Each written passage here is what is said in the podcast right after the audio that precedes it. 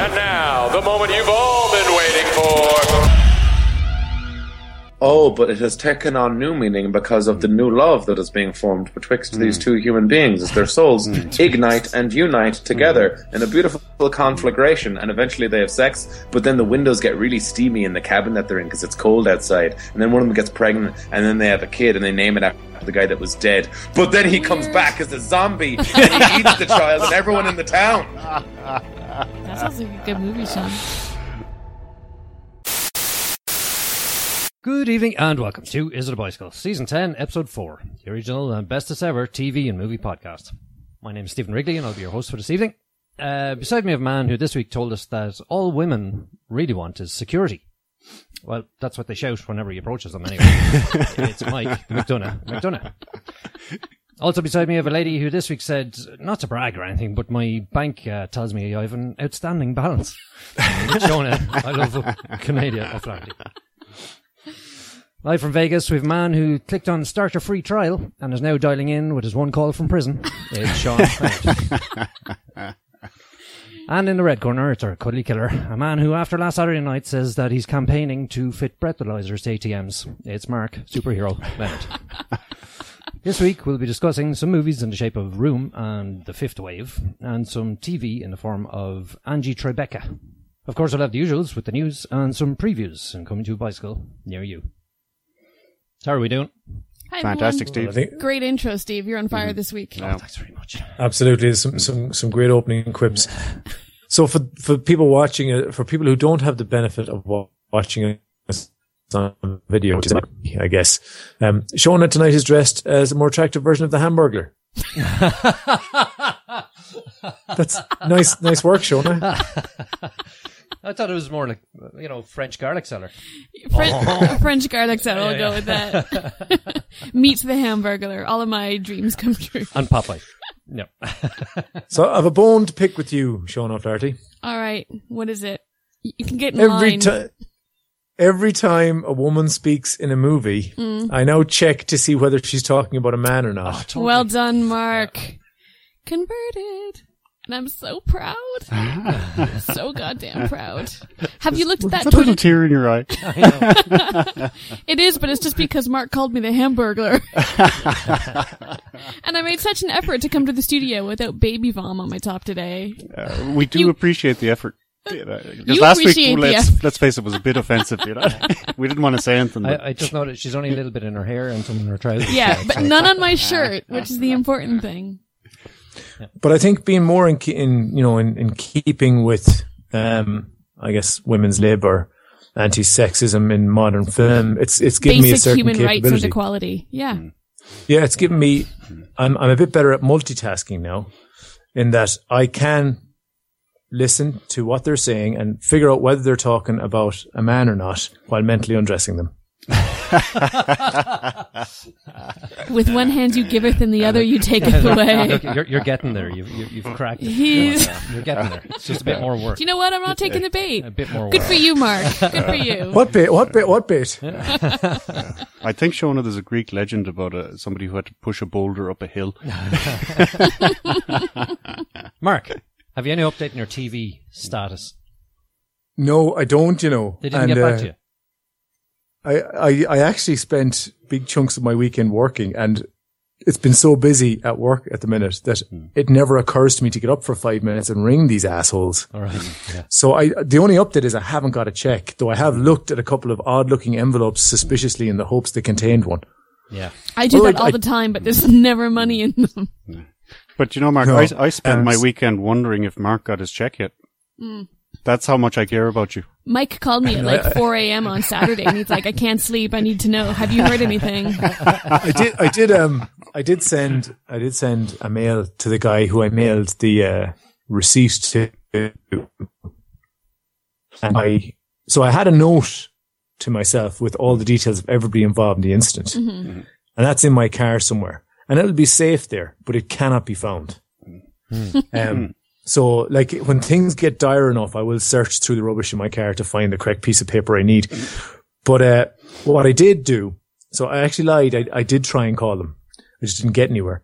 So I rang Went to the guy's email address, got the domain, searched for the domain, because that's obviously the company name, found them, rang their helpline, went on hold, ran out of time because I had to go to a meeting.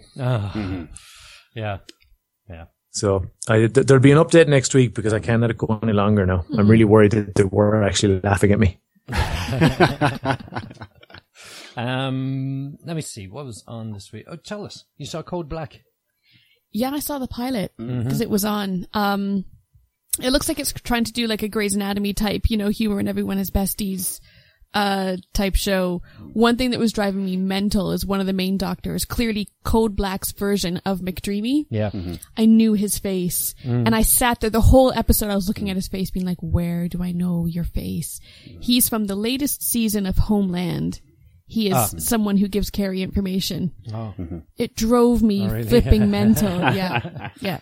I IMDb to the rescue on that one. I thought you were going to say Saigon, 1975. I saw this a few weeks ago and I said to Mark that this would be right up his alley.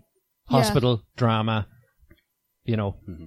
Very drama. It's as much about the patient, the doctors, as it is about the patients. Totally. Yeah. Doctors have feelings too. They do. And they all wrap it up neatly in time to go home. Yeah, that's kind of my main criticism of it, is that I think it's, I feel like this has all been done before. Like, it's Grey's Anatomy's 10 years ago. Yeah. Whereas I think now with shows like 24 Hours and A&E and other kind of reality-based hospital programs, I think you need to be a bit more gritty and kind of real-timey about it rather than this kind of Grey's Anatomy season one. Yeah. Mm-hmm. Who are the new doctors this year? Yeah.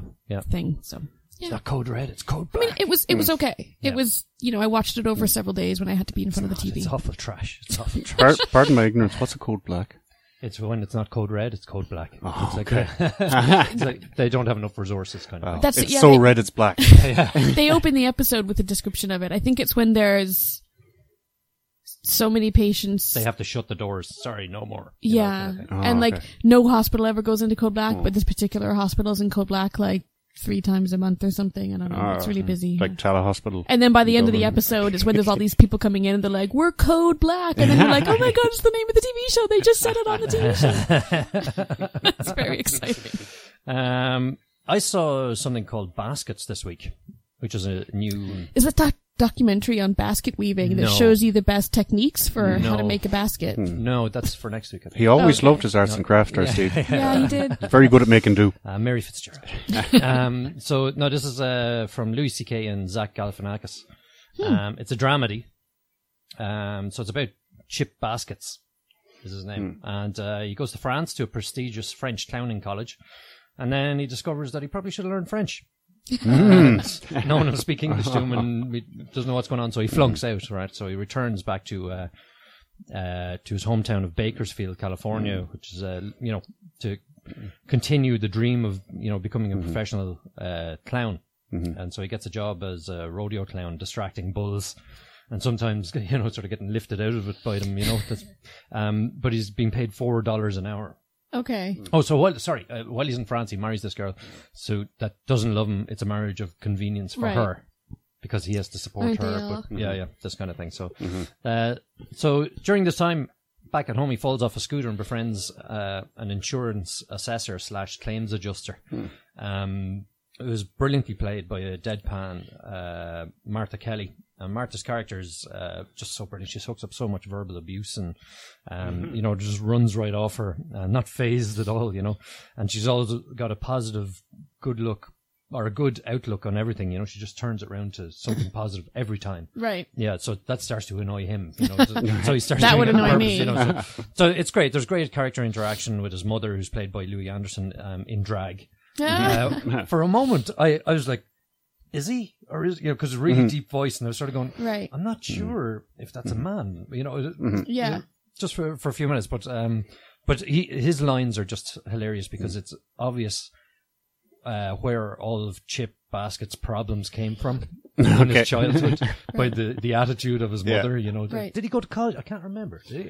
You know, and there's some brilliant lines, like his boss at the rodeo, you know, he's an old boy, cowboy type guy, and he tells him to ditch his clown name of Renoir and use his real name of Baskets. He goes, you know, and he says, you know how many clowns end up in baskets?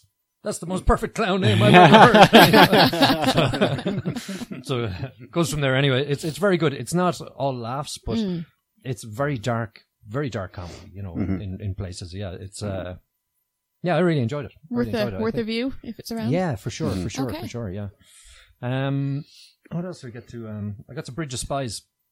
Not a show I've seen. Did it match expectations? It was highly thought of. It did, yeah. It's written by the Coen Brothers, or co-written by the Coen Brothers, directed by Spielberg, stars Tom Hanks, and it's a Cold War thriller based on the 1960 U-2 incident, in which U-2 there was a Bono parachuted into Russia.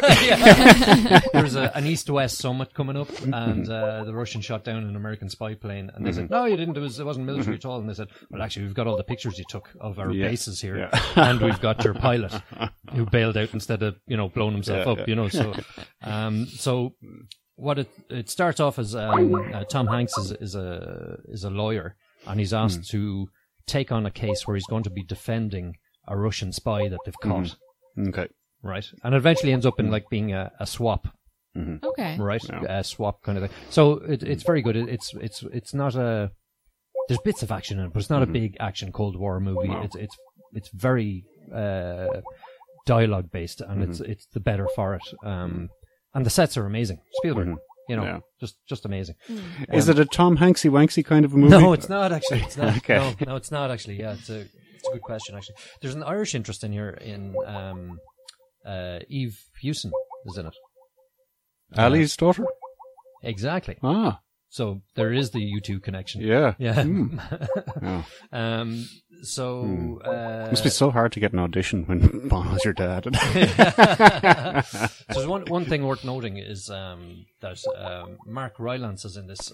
He was in Wolf Hall with Damian Lewis, and he's excellent as a really calm, quiet, really calm demeanored spy. Right. He's just like, at one stage, Tom Hanks goes, "Don't you get excited about it? Or do you get reaction from anything?" He's just, "No, would it help?" You know, probably not. He was, "You've just been arrested for spying on American soil." Yeah, I was. You know, just one other thing to note in this: the score in it is brilliant, and as we know, Spielberg and John Williams have this relationship going on for years. I think out of 28 movies since 1974 that John Williams has done the score for 27 of them for him, but he didn't do this one. Nor I think it was The Color Purple, but he didn't do this one. Because he was a bit sick and he was doing Star Wars at the time. So, but is it an original score? Or? Yeah, Thomas Newman does it. Okay. Yeah. It's very, very good. There's some great sequence shots. Like showing the life and movements of the Russian spy, which is quite good because all he does is does his spy stuff, comes home to a Spartan apartment and paints. Okay, and might do self portraits or just. Yeah, sure, what else would I be doing? That kind of thing, so. On that theme, how do you think it would compare to something like Deutschland 83? It's different. You see, Deutschland 83 is, it shows a bit more of the espionage from, oh my God, we're going to get caught. Oh no, we got away with it. Right. Oh my God, we're going to get caught again. Yeah. In a different scenario. Oh, we got away with it. Whereas this isn't it? It's more about... They just show you these guys have done this and these guys have done this, and now this is the consequence, and this is how it's dealt with. Right. You know what I mean? So, rather than the high paced thriller approach, let's say. But I think it's a better movie for that, because it's not an action movie. I'd highly recommend this. I mean, it's a very strong 8 for me for this. Yeah, it's a great movie, and I can see why. It's been nominated in a few categories, all right. So, but Mark Rylance was the standout in this, supporting actor, I guess. So that was Bridge of Spies. Also got to Theeb. Did you? Which is nominated on the Forjigan. When I saw Theeb written down, I was like, "Is this like a Bieber fan site or something?" No, Theeb refers to the young. Bejeweled boy, and it's set in it was the Ottoman Empire at the time. It's World War I, so it's what now is Jordan, Israel kind of area, and it's the province of Hiyaz, I think is how you pronounce it. So a young Bajoran boy experiences a greatly hastened coming of age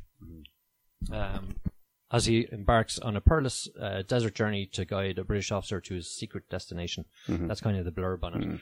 Is his name Lawrence? No, but you know, there's been a lot of comparisons made because it's in the same timeline and the same sort of, I won't say, Arabian kind of a setting, you know, but no, completely different. Right. That said, this wasn't the movie I was expecting. I thought it was going to be a journey movie. Okay. Where, I guess it is a bit of a journey movie, but it's more of a coming of age movie. With, it's a, what they described it as sort of like a, an Ottoman or Bajoun Western is how the director has started describing it at times in interviews. Right. And it's very Westernized. I think if you wanted to see this as a journey film, it's important that you don't stop believing.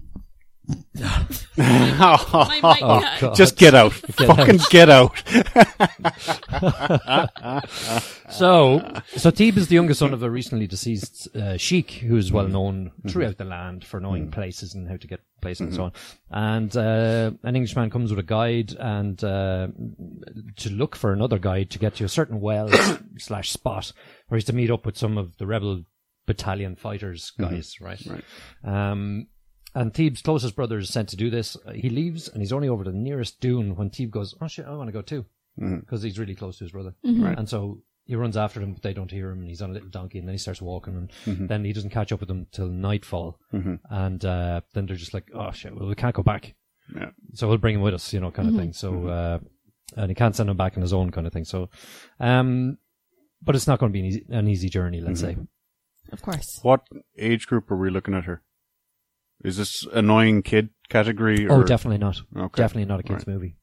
No, but I mean, the kid on the donkey. No, no, he's not. He's not one of these obnoxious 7-year-olds. No, he's not a drooly type kid. No, no, he passes the bicycle test. Don't you on yourself while acting? No, no, he's very, very strong. In fact, I believe they did rehearsals for a year before they went anywhere near film. Really? Yeah, yeah. So I was wondering, like, okay, the kid's an extra year old. I was like, but that was good advanced thinking there, you know. But yeah, the kid is really, really good. And it's, I found it kind of got a bit slow in one or two places, but it wasn't too bad. But I'd probably give it a strong 6. Okay. All in. Yeah, yeah. And in Oscar terms, you think there's better out there? Well, I've yet to see Son of Saul, which is meant to be very, very strong, and I've yet to see France, or the French Mustang, that's the name of it. Yeah, so I'll come back to you on that anyway. Okay. Yeah. Okay, so DC Legends of Tomorrow. Leonardi's, who wants to talk about it first? Man, they talked about this show, and they talked about this show, and they talked about it. Oh my God. I think I knew this show was happening over a year ago. That's how long they've been building it up. So Legends of Tomorrow is a DC Universe superhero TV show. It's in the same universe as Flash and Arrow and Constantine. And well, Constantine has been cancelled, obviously. But they have a collection of side characters from Arrow mainly. And Prison Break. And Prison Break. Well, Michael Scofield and his brother play Freezy and Fireman. Captain Cold. I knew that would get me right now. I knew that would get you. So you've got Freezy and Fireman. You've got Wingy Girl and Wingy Boy. Then there's Doctor Who, I think. God damn it! Yeah. I'm forgetting somebody. Oh, then there's Brandon Routh, formerly Superman. Then there's Doctor Who end up in the DC universe. There's white martial artsy girl. Yeah, and you've got your man that's dressed in Lego, the Iron Man-y type dude. Firecloud Hopper. Right, Sean, will you help me out here and actually name the real characters that are in this show, please? DC's Legends of Tomorrow consists of a group of heroes and villains, many of which we've seen before in Flash and Arrow. They're being collected by Rip Hunter, a time master. Definitely not a Time Lord like in Doctor Who, played by Arthur Darvill, who was most recently seen in Doctor Who. The heroes and villains he's collecting are Captain Cold and fucking fire guy whose name I don't know, Hawkman, Hawkgirl, the Atom, both parts of the combined entity known as Firestorm, and is that it? Oh, and White Canary, yeah, as you said. What are the argumentative couple called again? The ones with wings. Yeah, the ones from Flash Gordon. Hawkman and Hawkgirl. Ah, that's the one. Mm. Yeah. Flash Gordon. It sounds like almost the dregs that you pick out of the sink. It is of the Marvel universe. It really is. Yeah. DC, worse, whatever. It's worse. It's all the same to me. No, it's like, you know, when you're going into the garden and you're doing the first clean up of spring, and you lift up that old pallet that was way down the back in the bushes, and all that stuff scurries off. Yeah. It's just like, oh, come here! They grabbed them from there. They weren't even in the barrel. Yeah. And you just kind of have to taste one, don't you? So the setup for the show is that Vandal Savage has taken over the Earth in some far-flung future. I think it's 2018. 2166. You just came right on top of my joke there. So I think it's in the far-flung future, like 2018 or something like that. But he's destroyed the world, and this Doctor Who archetype person has to go back and fix the future. So to do that, he picks a whole bunch of people that are inconsequential to the timeline, but have the gumption and the powers that will possibly help them out. So that's kind of the setup. So each week they're going to try and do something to thwart Vandal Savage's future. And it seems like they have, like, he picks a number of the team that he wants on his, like, away mission, to use Star Trek terminology, and the others are just meant to, like, kick it back at the ship, which is exactly how it used to go on Star Trek. So that's the setup, and that was pretty much exactly what happened this week, except it was a shorter plot arc because they had to do the whole what Sean described about plucking them from their various times and all. You've raised an interesting question, Mark. Like, with all these people traveling through time, it's normally seems to be a sort of a wormhole type effort to get from one time span to the other. So there's probably lots of people trying to use the same place at the same time. So I'm just wondering, is there traffic rules? You know, do you drive on the left, yield to the right? How does that work, you know, when you meet somebody outside of time? Rush hour's a bitch. It's a question everyone wants to know because, you know, temporal mechanics are complicated enough. Yeah. But when it's gridlock, oh my God. Backed up for hours, man. Yeah. So I've been looking forward to the show for a long time, and I was significantly underwhelmed by how it actually came along. But I think it's early. So, you know, when you watch a new TV show that's an ensemble, right?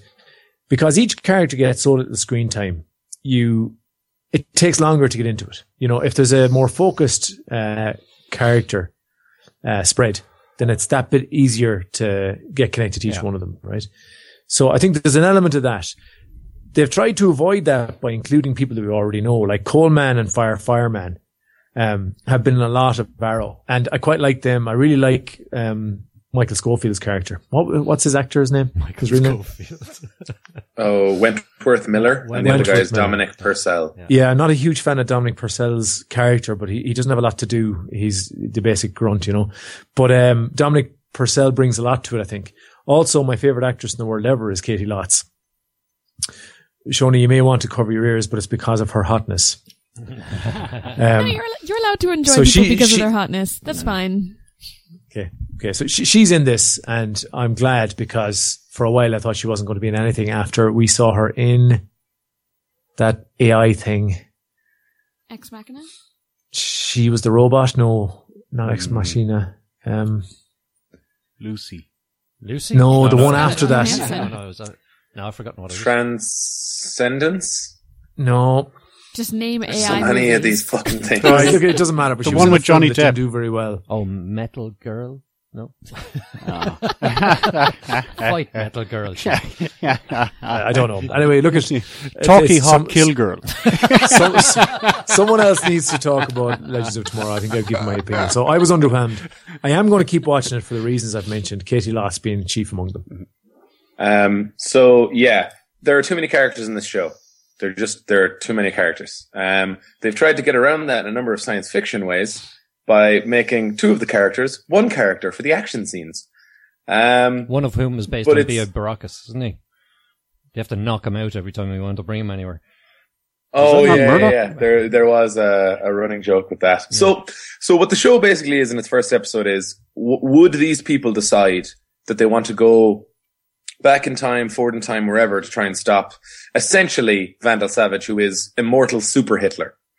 And so they all have their own reasons for whether or not they do that. They're told that the reason they've been chosen is because they're going to be the legends of tomorrow. And then they're all suitably disappointed when they're told, actually, it's because no one will ever remember you. You're not important enough that you'll be missed, which is a big blow. I like that in terms of the plot and how that affects the characters. That's great. The acting is good. Like, it's poppy. It's not like there's that much deep stuff going on here. And when there is, it's very like monologue-y, like Brandon Routh, who I love and everything, gets a moment where he talks about how, like, isn't, like, I've spent my life trying to matter. I just want to matter. And I'm just like, I want you to matter as well. You're so attractive. And I want to cry along with you. I want to laugh with you. And it's fun. Like, at certain points, they're just inserting lines or plot things so they can have a laugh. Like, go beat the shit out of some truckers, in a bar. So I think it's a fun show. It's definitely flawed. And I'll be excited to see how they handle it. It's an overlarge cast of characters. I think they're going to use that away mission format to do it, though, because I watched all of Caity Lotz's interviews, and she was talking in an extremely attractive way about how each time they get a script, there's always a kind of I get to work with you this week, or I get to work with somebody else, because they seem to split them out into smaller groups, so it's a bit more manageable, because it is quite a large cast. Mm-hmm. And what I would do is I would immediately make it a thing about leadership dynamics. Like, definitely, because they've lost a lot of faith in Rip Hunter, the guy who would be their de facto leader because he knows about time shit. But I would love to see. So you've got a very arrogant character who, thus far, I really don't like him, but I'm sure it'll be useful for plot wrinkles. Hawkman, I'm sure, will try and step to the fore. Brandon Routh is so attractive; he should probably be the leader also. But I'd really like to see Captain Cole's struggle with whether or not he's. It seems like he almost wants to be a good guy at certain points. So I'm very excited to see if he makes any very villainous decisions where we all go, oh, but I thought that he was going to be nice now. I didn't like this. But that's not surprising. It's not my fare. I'm not a big fan of, well, The Flash, the first one. Yeah, the first one was good fun because it was unique. And then I sort of got tired of that because it's about a guy who runs really fast. I don't see a whole season in it. And then Arrow, I just never thought the quality was there, and I think this is kind of the same quality as Arrow, but I know you like it, Mike. Mm-hmm. I'd say you like this. Really? Yeah, well, if you like Arrow, I think you'd like this. Yeah. It seems like it's made in the same studio with the same people and the same writers. Okay. You know? Well, it is some of the same writers, but I don't think it's Arrow, though. Because Arrow was something of an aberration. It's not. You know? It's not Arrow, but it's close enough that those who like Arrow will like this. Okay, is my point. Yeah, I would agree with that, but I would also say, like, it has to differentiate itself, and the way that it has is it's not named after one person, right? It's named after a team. I think that will make it different enough that I'm not going to get tired of it. Mm-hmm. I think that was a good call. I'm excited, and also they're going to save the world and not just a city. Okay. Just saying, see, like, it's a different scale. On my side, none of that matters really. So. No, but that's fair. That's fair enough. It's just I think you either like this stuff or you don't, and I think those that like it really like it. You know. Yeah. And Steve, you're not wrong. You know, there's not a lot of substance there in that first episode, and I think Sean's nodding his head vigorously. He agrees, right? Mm. So we know a good TV show when we see one. This is probably not it, but it's so deep in our wheelhouse. Like, I'm speaking for me and Sean here. Yeah. We're probably going to keep watching it and give it a chance that other people that aren't that big into superheroes wouldn't do. Yeah. But for people that aren't into superheroes, there is Caity Lotz. You said there was a lot of characters. Is there maybe 12 of them? And I don't know, they find a lorry load of monkey suits on the way back, or? No. I'm sure 12 monkeys will be back at some point, Mike, and we can talk about it then. Okay, moving on. Do you want to give it a filler thriller? I presume you two, if you're watching more, it'll be thriller. See, I think people who go to watch this need to know what they're looking at. And I think we've given them a good taste for that. Yeah. So if that's the kind of stuff you like, definitely watch it. If it's not, I wouldn't bother because it's not going to grab you in other ways. Oh, if you like Caity Lotz, definitely watch it. Mm-hmm. That alluring crooked smile of hers is all over this show. Is Caity Lotz? Oh, absolutely. Yeah. Did someone see Dirty Grandpa? No. Or was that someone messing? I haven't seen it, but I needed to put it on. I needed us to talk about it because the reviews for Dirty Grandpa are the best of my life. They will bring, just like Google reviews Dirty Grandpa. I read on Twitter the other day and I forgot who said it, but it was saying that basically it has given film critics a carte blanche for allowing their creativity to flow in their hatred for this film. Oh, really? So I found one that I read that made me laugh, and I just wanted to read you some excerpts of their review of Dirty Grandpa. Okay. This is Sarah. Her website is called Cinesnark. I'll only read you a few excerpts. Dirty Grandpa is a brutal, soul-crushing exercise from which you will not walk away unscathed. Seeing this movie will change you. It will make you less than you were, for it will steal a part of your soul. We also have... She's not dramatic enough. Not in any way. The final product is so far removed from that glimmer of possibility as to render it nothing more than a cruel illusion, a fata morgana produced at minute 77 of this excruciating shit pile of moving images I call a movie in only the loosest of terms. It's the gift that keeps on giving. I think I'm going to have to see this. I was just going to say, that sounds like right up your street, Mike. It sounds like the movie equivalent of the Three Wolf Moon t-shirt. Oh, yeah. You beat me to it, Mike. I was about to bring that up. The greatest Amazon review ever of the product, as most people probably know about it. The Three Wolf shirt, I think it's called. Mike, I think you have one.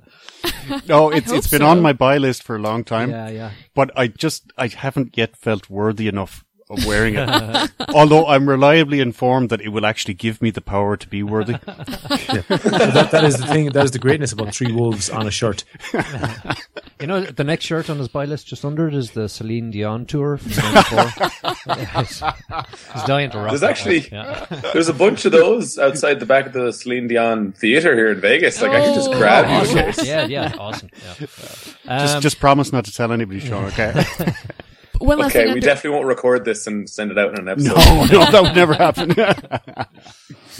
I was going to say one last thing on Dirty Grandpa before we move on. Who knew that this terrible film would give me so much to say? But it has brought up interesting discussions on how much shit can Robert De Niro be in before we stop calling him this legend of cinema. Yeah. You know, because... this is the feminist angle again, but think about it. There are women who can make 2 bad films and they're people would stop banking on them. Mm-hmm. They'd stop getting roles and people would shit on them. Robert De Niro has been in a lot of crap. Mm-hmm. A lot, maybe more crap than good. I don't know. It depends, but he's been in a lot of bad stuff. So was Nicolas Cage. Nicolas Cage was the other example in the article there. Oh, was he? Yeah. I forget who wrote the article. Mm-hmm. But it used Nicolas Cage as an example to how Bob De Niro's catalog is really getting shitty, and we might need to have a discussion about it. Oh, I got to read that. Did you write that article and then go out and burn a few bras? Or... go on, send it on. I can't wear bras. I'm breastfeeding all the time. I'll find the article and I will tweet it to you. Cool. See, the problem with all those women that have 2 bad movies and then their careers are over is they were never in the fucking Godfather.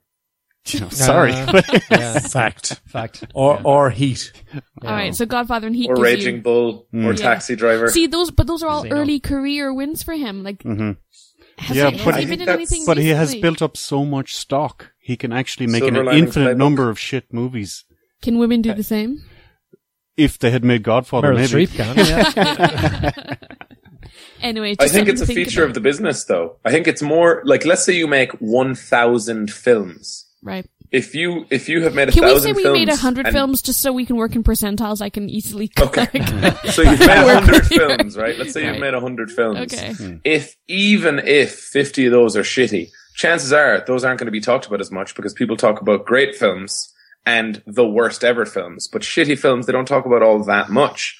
Also, if you deliver in those films, if you deliver 5 performances that have made it into the cultural zeitgeist of the West, not just in film but just pop culture. Yeah. Like how many TV shows or movies or songs have referenced Robert De Niro? Literally just Robert De Niro or any of the parts that he has ever played. Mm. You know? Probably a lot more than that. 6. What I'm saying is, I think if you have, if you're building yourself some kind of career monument, you only need a couple of pieces and then you can actually cover it in shit and it'll still look fairly okay. Wow. I guess my argument is that maybe Robert De Niro, as an example of men being given that pass that women are given, I think. I don't think that's true. Mm. Oh, come on! I can think of plenty of actresses that are around that are way past their sell-by date, like Robert De Niro is. Mm. Meryl Streep.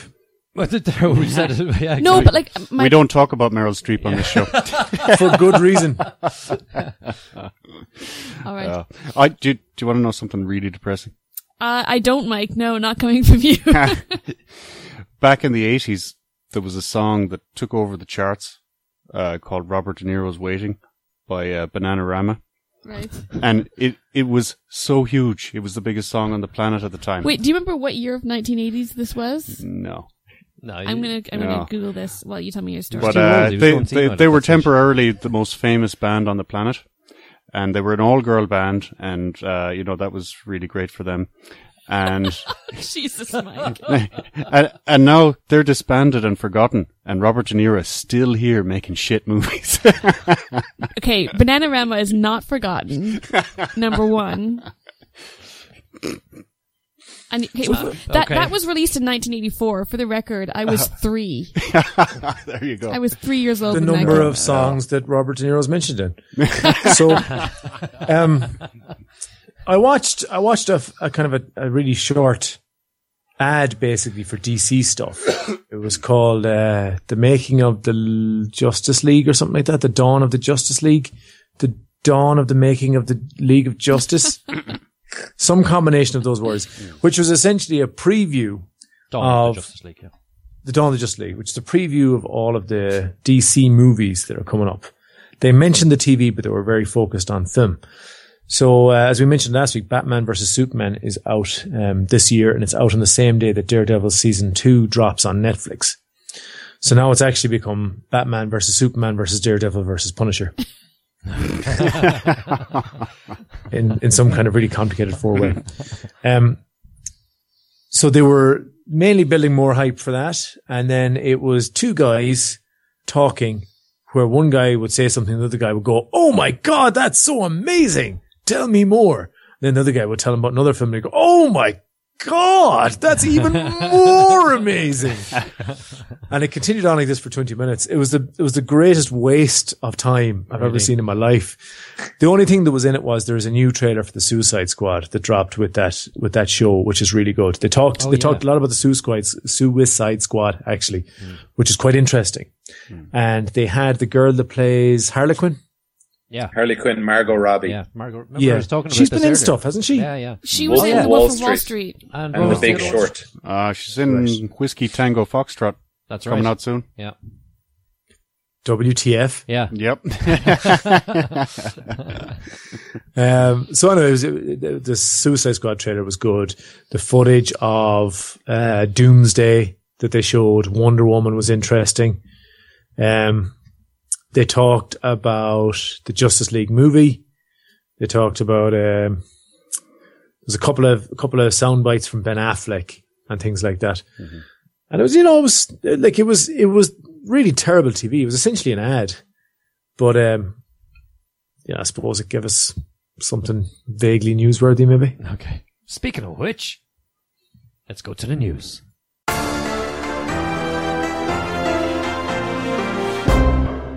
That's how you drop a segue, folks. The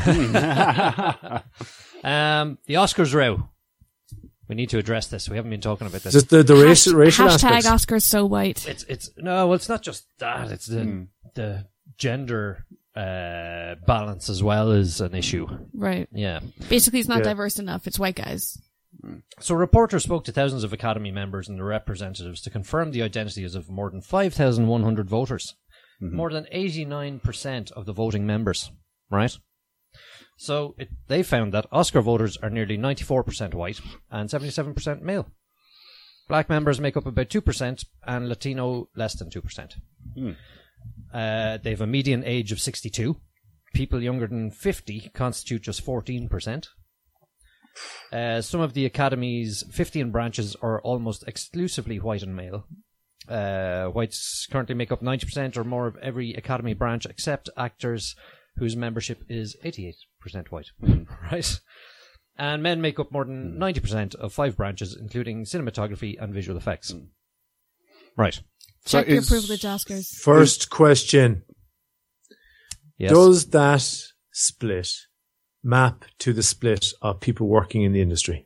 That's a very good question. And I think the Economist article this week examined that to see if, it works out, you know. And I think it was pretty close, wasn't it? It was very close for the black population.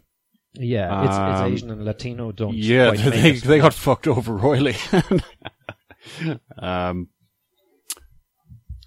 so the Academy is going to try and address this, apparently. Mm-hmm. Yeah. So they've made a couple of changes. See, now this isn't like they're not putting in like what are they trying to do in the Dáil at the moment? Where the quotas sell the country down the river. Where they're trying to have like gender quotas in the government here at the moment. Oh yeah. You don't get any party funding if you don't have enough women on the ticket. That kind of thing. Yeah. So what its goal, the Academy said, is to double the number of women and diverse members of the Academy by 2020. So the women will comprise 48% of the organisation and diverse groups will make up 14% of total membership. It said it would review each member's voting status every 10 years as well. You know the way you're in for life, right? So members who are active in the film industry will have the voting rights renewed for another 10 years, but only members who have held voting rights for 3 tenure terms or who have been nominated for or won an Oscar will be granted lifetime voting rights. Yeah. So I also noticed that it's not just... I know it's been accused of it being racist and so on, but there's been a lot of talk on this. Like you mentioned there, Mark, maybe the numbers, you know, they don't fit as badly when you take not just the population numbers, but those in the industry. It's not as bad as it looks initially. But then, who was it? Charlotte, what's her name, the English actress? Well, she sort of said, well, maybe they just didn't... You know, they just weren't good enough to get voted in this year. You know, that could be the case as well. It happens. You know? It happens, exactly, yeah. But that's not it is a whitewash at the moment. But But I also noticed that in the foreign language movie category, that of those nominated, only 2 are not from Europe. So I thought that was quite continentalist. Yeah. Yeah. Of all of the Oscars diversity issues, you're going to pick on continentalism. Thank you, Shona. I just thought when he started saying the international, when he mentioned that category, I went, for fuck's sake, Steve. Well, I only put it in there because I knew. It was Is it not more of an issue that no woman has ever won Best Actor? So last year there was effectively a whitewash as well, and the big problem people had with that, with no on-screen talent of any like ethnic background being nominated, really the big problem people had with that was that we had films like Selma come out and get pretty much ignored. That's because it was shit. Okay, we're going to move past that for now. The point I was trying to make was this year, you could try and make the argument that there weren't that many films featuring people, besides Straight Outta Compton, I suppose, featuring people that, you know, maybe could or would have gotten nominated. However, that's a fucking problem. Yes. And also, just because the population of people working right now and the population of the Oscar nominations, while still askew, is slightly less so, still a problem. I actually just started teaching again for the semester, and I like to give my kids some articles on stuff. We did an article called "If You Hate Ewoks But Like the Return of the Jedi, You Understand Feminist Criticism." Because it's basically an article going, you're allowed to like things, critique certain parts of them for any reason, really, including feminist reasons, and then not worry about being painted as a polarizing figure, i.e. feminists are man-haters. I think it's really important that we go, hey, why not fix it in this industry in particular? By it, I guess I mean racial and gender imbalance. Because it could be most easily fixed in this industry.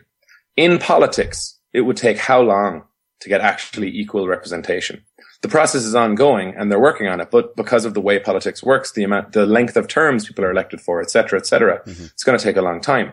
If you wanted, any studio could greenlight 20 shows with more diversity of any type and immediately diversify and make more equal their representation on their network.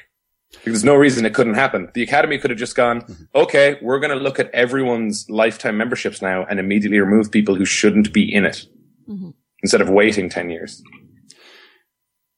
If you took that approach and you leveled out the Academy, would that still solve the problem of there being no good movies for the demographic that you're trying to empower? No. No, but I'm saying this is something they could do.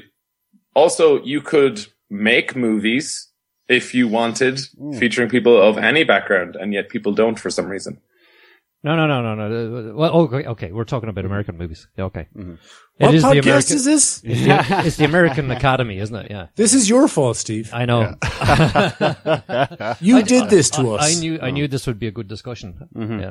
Yeah, this important conversation is your fault, Steve. Yeah.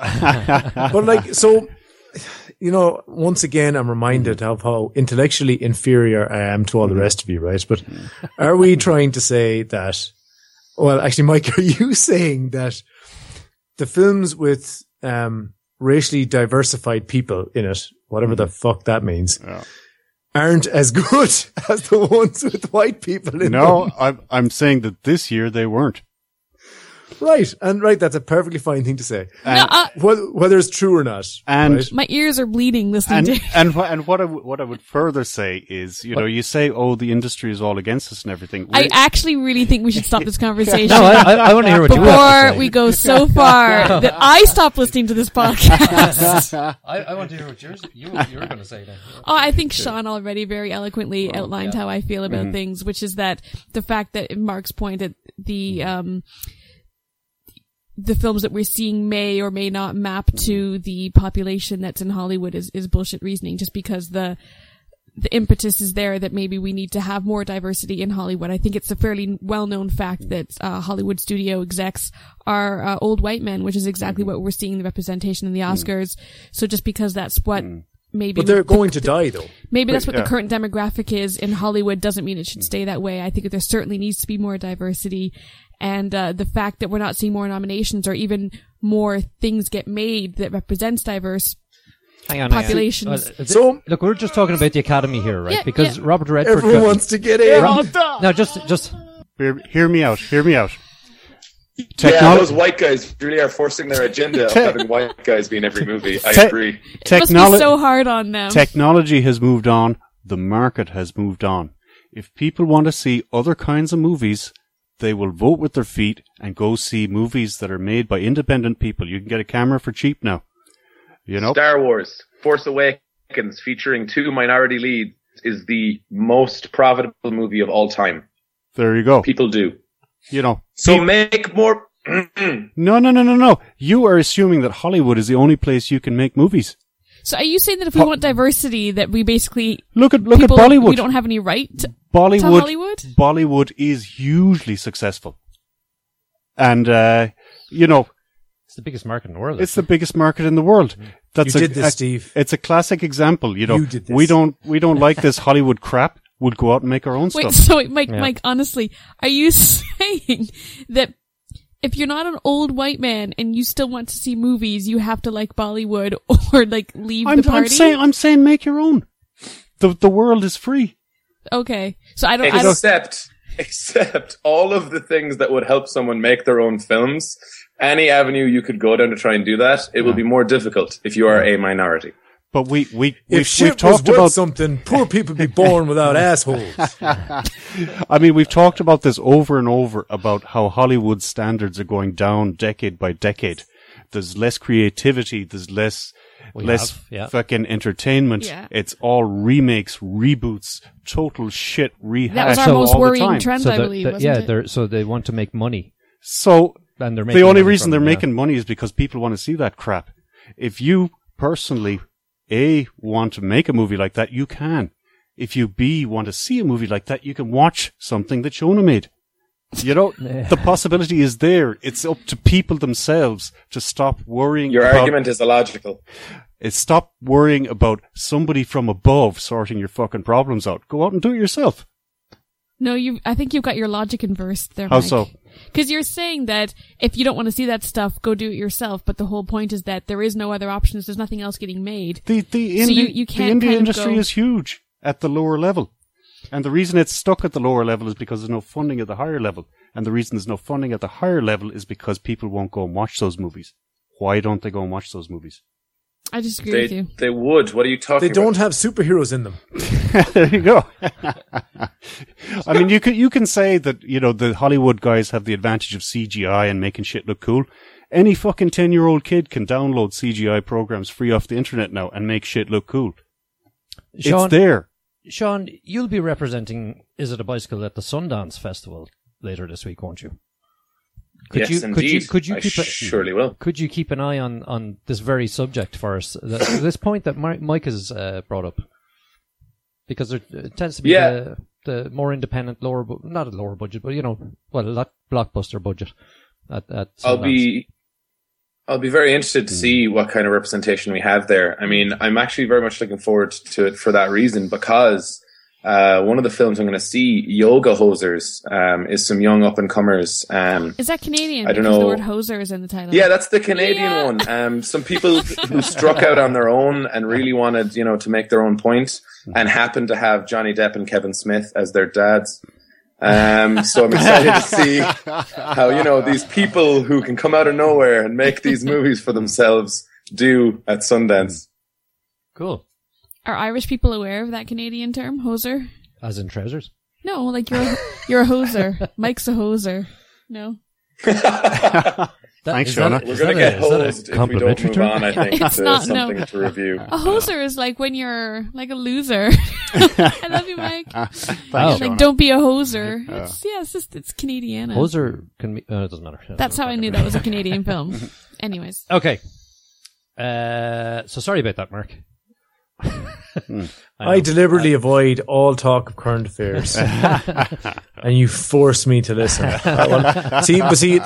This is exactly why I shouldn't have opened my mouth, right? Because like I feel at least partially qualified to talk about TV and film because I watch a lot of both, but I haven't seen the news since I left home when I was 18.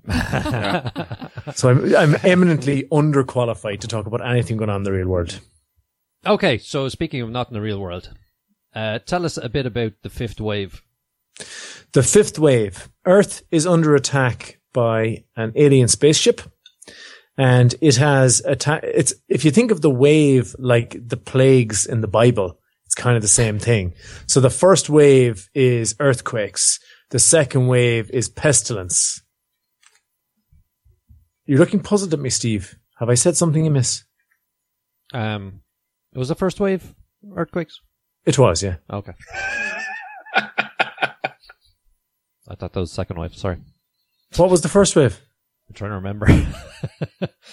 First wave was earthquakes. Second wave, power went out, right? No, the other way around. It's the other way around. Water. No, Steve is right. Yeah. Steve is right. I'm sorry, Steve. I knew there was something before the earthquake. EMP was the first wave.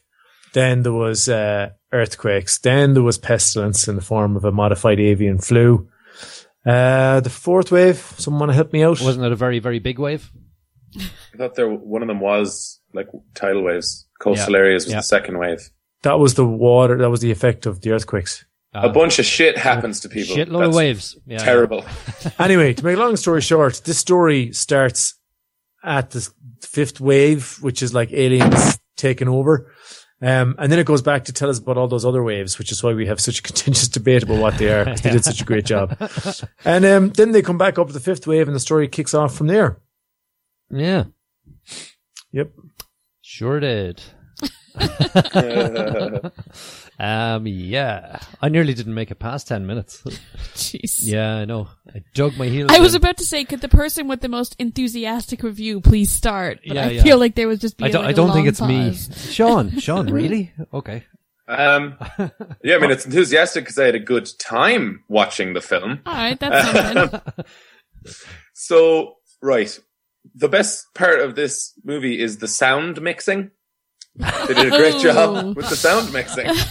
Honest to God, whenever those Oscars come up, I'm always like, I don't know what that means. But now I do. With faint praise. Because it was just really well done with the noises of the various waves and the humans and animals and guns and things. It mixed together very well. It was very effective in its like when the sounds got loud and when it got quiet. So it's very rarely that I would say this about a film, but if Shakespeare was alive today, this is the screenplay he would have written. Really? Yeah. It's did he write Twilight as well? No? I think so. I believe that was Shakespeare. So I really enjoyed this film. I enjoyed it from start to finish. No way! You're serious? Well, I have to tell you what I feel, Steve. Okay, tell me why. I'm our listeners are paying us nothing to hear my opinion. Okay. Not lies about it. I'm intrigued. So, in the back of my mind, in my subconscious, I could hear you laughing at me. Yes, very loudly. And I often hear that. As I go about my daily life or when I'm in a conversation and someone mentions something about a car or a piece of current affair, which I think is what the singular is. Correct. I again hear you going, oh my God, Mark, why don't you know these things? So there was an element of a little Steve, angel or devil, your choice, sitting on my shoulder going, how the fuck are you enjoying this? But I just continued to do so for the duration of the film. So there's a couple of things I liked. First of all, there was a lot of tension around the survival of the key characters, right? I was worried about them all the way through. And I know that having to save your younger brother, younger sister, kid, whatever, is cliche as could be. Oh, yeah. But that doesn't mean that it doesn't draw you in.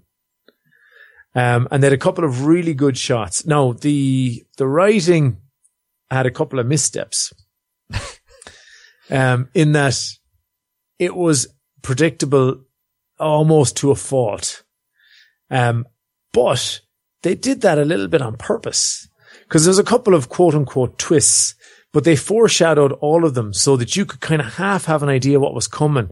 And then when it would come, you go, I knew that, and feel smart. And that so rarely happens to me.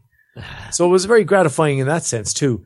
I thought the female lead, whose name I don't know, Chloe Moritz, she was good.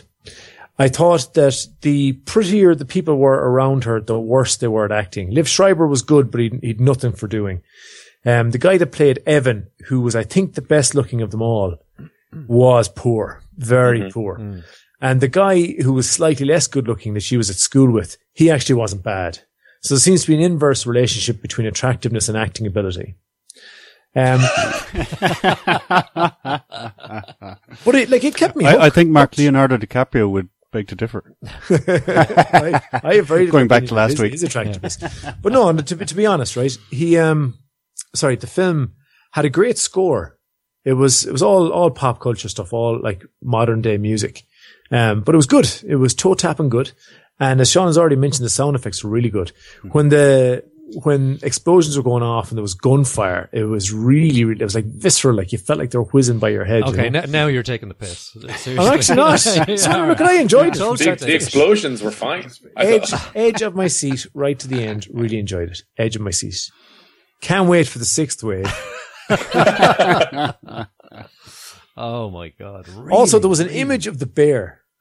There was a teddy bear that represented the child's innocence. Yeah. It was very well written, I thought. I thought that's some clever writing. It's totally taking a mick out of me. I'm not. I'm just telling you how I feel. Oh man, Mike. Fair enough. It probably missed out on some diversity, but apart from that, absolute horseshit. It really was. Oh, Steve, really? I know. I mean, really. Did it deserve its 12A rating? You know, I'd watch all the Twilight movies. Was there anybody that nearly cursed, or maybe some people that nearly kissed? Oh yeah, there's a bit of that, and there's a bit of, you know, some people that nearly got hurt, but you didn't see the blood. There's a bit of, almost a bit of texting, except then they got an EMP fired, so that didn't happen. And then there's, you know, the inevitable. There's the family death. You know, the mother dies. It was just like, oh great. Oh. Then the family gets split up. Oh great, didn't see that coming. You know, and it goes on and on. It's just like I hate that. It's so heart wrenching. I have to go and find my brother across this thing where all these people are going to aliens and people are dead. Imagine if there was snow all over the planet and they had to go across the snow to find the kid. Yeah, no, we don't. This was terrible. Also heart wrenching. Really terrible. It's really terrible. You know. It's just don't go fucking near it. No, the dialogue's horrific. Like, okay, let's start running down the list of things. The dialogue's horrific. The acting is very poor. Like the best the acting gets is fine. It's so predictable that at certain points I would like lean over to the person I was watching it with, and I just went, "He's going to be mostly naked now," and then like. For sure, someone would see someone being naked, and I'm like, and then I would be like, "This is going to be a love triangle in 3, 2, 1. It's a love triangle now." Like, there's a lot of shit like that. That it's just so. It's very blatant. It's very, very expecting. And I actually disagree with Mark. I think that the twist that they had would have been great, but they let the audience in just slightly. The audience finds out. Any reasonable human being finds out just before. I think they'd rather you know what's going on. That element of the plot was good. I mean, you know, sure, cool. I don't think that they really handled the import of it. I didn't see any real character development from it, which is kind of like, why are you doing it then? And I don't know, I thought the fights were fine, but there weren't enough of them. Like, I watched this with someone who went, I thought this was just going to be like all fighting and shooting throughout. And I think they might have gotten away with an all right score from me, if that's what it was. Because the opening scene is tense. It's a very basic, like, I don't know if I can trust you. You know, like classic Invasion of the Body Snatchers type thing. Yeah. That I liked. And then it brings you back to like YA, you know, young adult, tween, high school. And I'm like, oh, it's only going to be like this for a second. And then it's going to get fucking visceral. It's going to get like, shit's going to get real. But then after an hour, it just kind of stayed high school. It had never recovered, had it? Yeah, it just stayed high school. Initially, I thought, oh, this mightn't be too bad. The dialogue's a bit shit and the acting's a bit shit, but it mightn't be too bad. Mm-hmm. And then they went back to the high school thing, and I was just... Was there dancing? It never came out of it. It fell into that hole and never came out of it. Was it what? Was there dancing? You know, like, click your fingers. It also looks like a video game. There's a certain element of the visual style that is also plot relevant, so I can't talk about it, but... It looked like a video game for a fair chunk of action sequence in the second act towards the end. Yeah, did you? Like, it looked like I was playing Metroid Prime. Like, seriously, I just felt like I was going, do, do, do, do. Anyone who sees the movie and has played Metroid Prime, you know what I mean. It's the exact same. Well, I'm ready to mark it. Me too. Not much to talk about. Mark it, Mark. I'm going to give it a 6. Can't wait for the sequel. Sean? I would give it a 3, but that sound was mixed very well. I'm going to give it a 4. I think this is the lowest mark I've ever given anything. Even on the B-movie scale. Already? You're only doing this to hurt me, Steve. No, Steve. Steve. Come on. I mean, you can't give a movie a 0. Yeah. Careful now, you can't take this back. So think carefully before you do it. But it's a solid 1. Wow. Oh. Solid 1 out of 10. I really don't go near it. If you want a crap movie that's good, go and see Tremors 5. Did you know that's out, Mike? No. Yeah, and they're talking about Tremors 6 with Kevin Bacon returning. Excellent. Yeah. No way. Yeah, I know. He'll definitely be dancing. See, they were talking about shit movies that are good. You see, the other one, no way. God. She's good. Awful waste of my life. Good. Yeah. So anyway, yeah. If they put spiders and earthquakes together, that'd be great. Spiderquake. Yeah. I think we've had that one. Tarantula avalanche. Yeah, we had that one too. Yeah, brilliant. Okay, so next up we have the first of our TV, which is Angie Tribeca. Who wants to tell us about this? Shona, do you want to tell us about this? Angie Tribeca is a new sitcom starring Rashida Jones as a cop. And there are hijinks. Well said, Shona. Well said. So it's a parody comedy on Thank you, cop Steve. Shows. I think maybe you should have introduced the show. Yeah. No. You Angie Tribeca is a parody comedy based no, you don't on... No, your first bit was fine. No, you can just edit it to make me sound like I was smart the first time. All right, go. I promise I'll let it go on. Yeah, so this is sort of your favorite kind of comedy, isn't it? Stupid humor. Is she the new girl, or who is she? The lead? No, I remember you giving out about this a few weeks ago. What did we watch? What was it? What was the movie we watched a few weeks ago? No, I just Vacation. Between Mark calling me the hamburger girl, Mike insulting me with every opinion he had about Oscars diversity, and now you telling me that this is the kind of humor I like because it's stupid. I'm feeling so good about myself. It's okay. You see, Canadians just don't get sarcasm. Yeah, but at least you don't have baby vomit. On you. And don't worry, Shona, next week I'm having a party and I'm going to invite you. You're totally going to invite me. Is that a party for two? No, anyway. Be careful, Shona. It's probably his pants party. He has it every night. So anyway, he only invites white people to that party. So Angie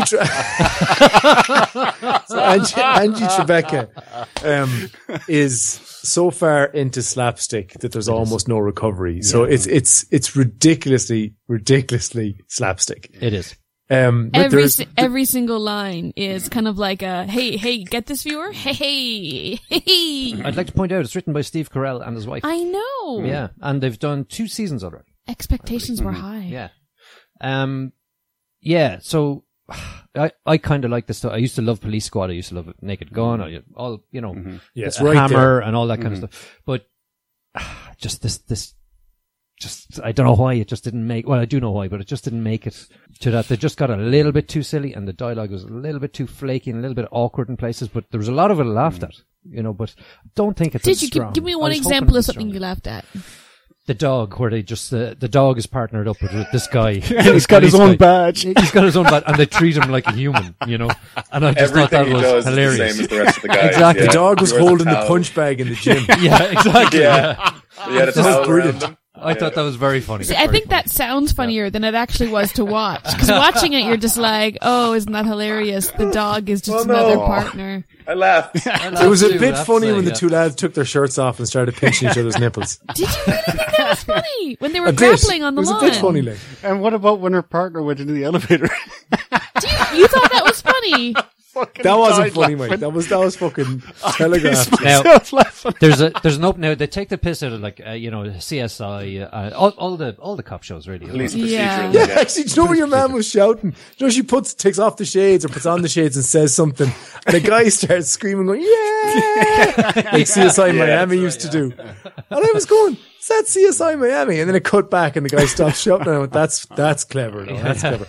But most of the humor isn't clever, though. No, like it's not. When they're very, very chatting, obvious humor. When they're chatting to the widower, and she starts by offering out like a fairy cake, and then it's a donut, and then it's ribs. Oh. Yeah. No, before her, she's pretty bad too. They actually they played out those jokes that went a little bit too far with them. If they went on too long, yeah, exactly. Mm. Yeah, Sean mentioned Lisa Kudrow, Phoebe from Friends is in it, and Phoebe was going on about how she'd seen the mayor's pee-pee, and it was just. Yeah. Just wasn't funny the first time. She's like, I know him intimately. Four more times. Oh, do you? And then she's just like, I've seen his nether regions, the bikini region, his pee-pee. And like, she just, the joke is that she gets more and more explicit, trying to be like evasive, but it's not really that funny. But this is the Family Guy thing. The joke is that she didn't see his pee-pee. Yes. Spoiler. We've said like pee-pee 3 times in this episode now, and that is 3 times too many. Wiener. It's okay. Dong. Well, you know, it's like, if you're into that kind of humor, maybe I've like, it's not really my style. I think that there were some saving graces to it, but I don't think I'd ever watch it again. Like, yeah, no, I don't think so either. Actually, one thing I did pick up on throughout the season, you know, the introduction where it has her doing her training montage at home in the house, and you know, she's doing the boxing and all the rest, and then she starts trashing. She destroys the apartment. She destroys it, and then all the lads are, you know, walking in with their paintbrushes and stuff, you know, waiting for her to come out.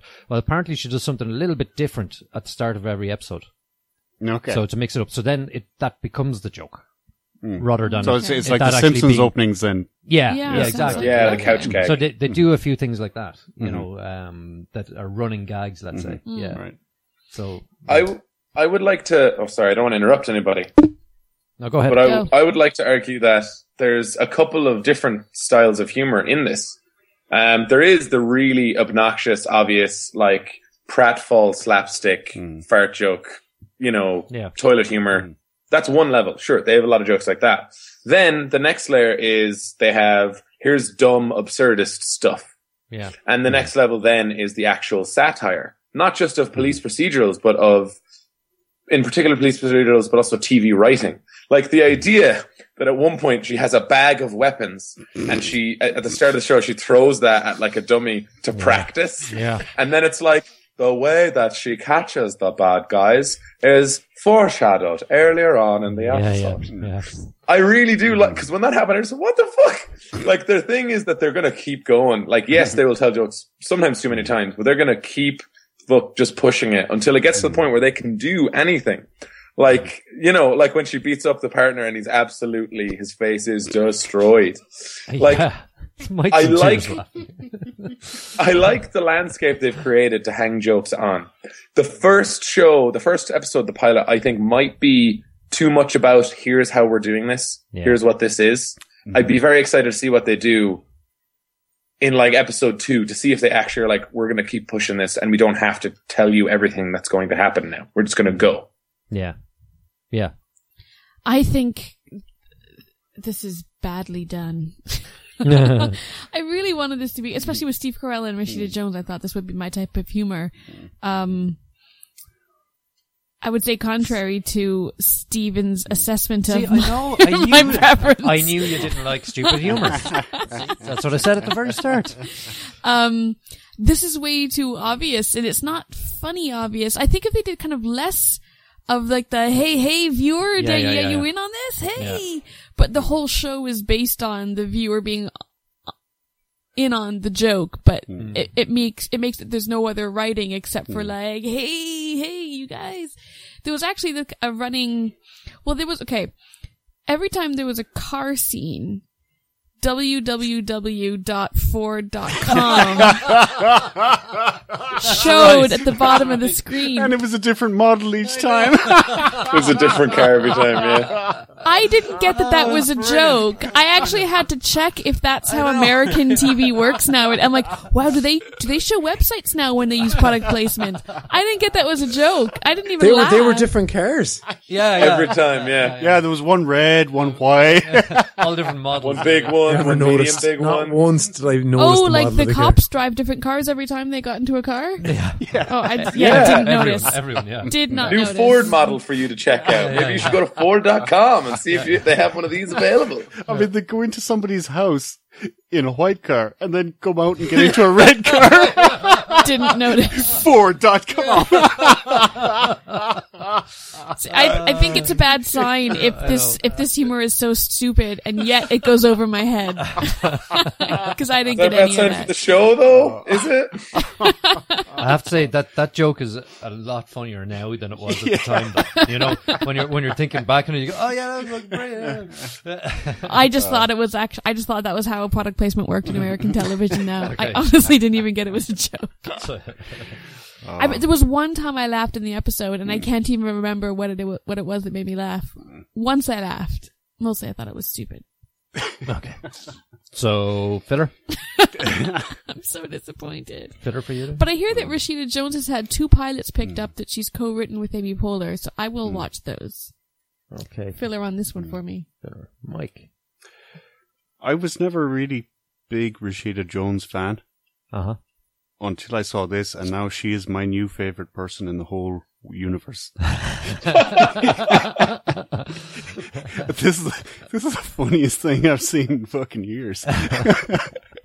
I laughed my ass off from start to finish. Really, yeah. And I mean, I'll put it out there. I'm a proud defender of lowest common denominator humor. Yeah. I love the fact that they were so obvious. I love the fact that they just kept hammering the same joke home over and over. Is it funny yet? Oh, you probably think it's not so funny now. Yeah, let's do it again. Yeah, now it's funny. Yeah. I think maybe next week, Mike, when I come over to this party you're inviting me to, maybe we'll watch the episode again because I might find it funny watching somebody else laugh at it. Maybe. Yeah, I just thought it was a fantastic parody of every shitty cop procedural crap that we've watched for the last 10 years. Yeah. 50 years even. I believe it even goes into like Bond as well. It takes a make out of Bond. Oh, does it? Yeah. Like that movie, like movies aren't safe either, you know. So. It was even the whole shit joke. Like... What? The parkour joke where it was a very obvious stuntman being replacing, and the unnecessary parkour. Yeah. Oh, and the run your man was doing where he just kind of like threw his arms and walked quickly. And I mean, you have to point out the cast. That was probably the best ensemble of TV cast members ever put together. Really? Yeah, like if you look through it, there are people from V. Oh, really? You know. People from Sharknado. You know, virtually everybody in this, you look at them saying, "Oh, I remember. Yeah, he was in that. I can't remember his name, but I know his face." You know, truly, these actors have worked before. Oh, was that Felicity Smoke who was the CSI expert from Arrow? Felicity Smoke from Arrow. Monica Scott. What about her? Was that her in this? Oh no, I probably would have. I would like to think that I would have made a very loud squee if I noticed that. Squee. So I take it as a thriller then, Mike. Yes, if you have, you know, no standards or morals or really any sort of redeeming qualities about your personality, you would fucking love this show, as I did. And it's a thriller for me. Okay. All right. Mark? Oh, it's filler for me, Steve. I laughed a couple of times, but nothing like the amount of times I'd need to watch this again. Mm-hmm. Sean? Thriller. Angie Tribeca. She fights crimes and sometimes stops to work out in between working out. It's a theme song I'm trying to get on the show. Keep working. I think you'll probably appreciate when you see the podcast posted this week because the dog we talked about is in it. Let me see. What am I going to... Yeah, I'm going to watch episode 2 because I want to see how many of these jokes repeat. Like you said, Sean, runners. Yeah, I want to see if the runners... in. I'm not spoon-fed. This is why you should laugh at this, you know. So it might, rescue itself. But if they keep doing this is why it's funny, and here's another reason, and here's another reason. Yeah, if they keep doing that, I don't think I'll watch any more of it. But I'll give it another chance. So based on that, I'll give it a thriller then. But like I said, it's nowhere near as strong as Police Squad or Sledgehammer. You know, that was just so classic. They should bring Sledgehammer back. You know, it only ran for 2 years. Really? Yeah. It was the 2 best years of my life. Great final episode, that show as well. Yeah. The nuke. Yeah. Okay, next up we've got the second of our movies, which is Room. Who wants to tell us about Room? The Room?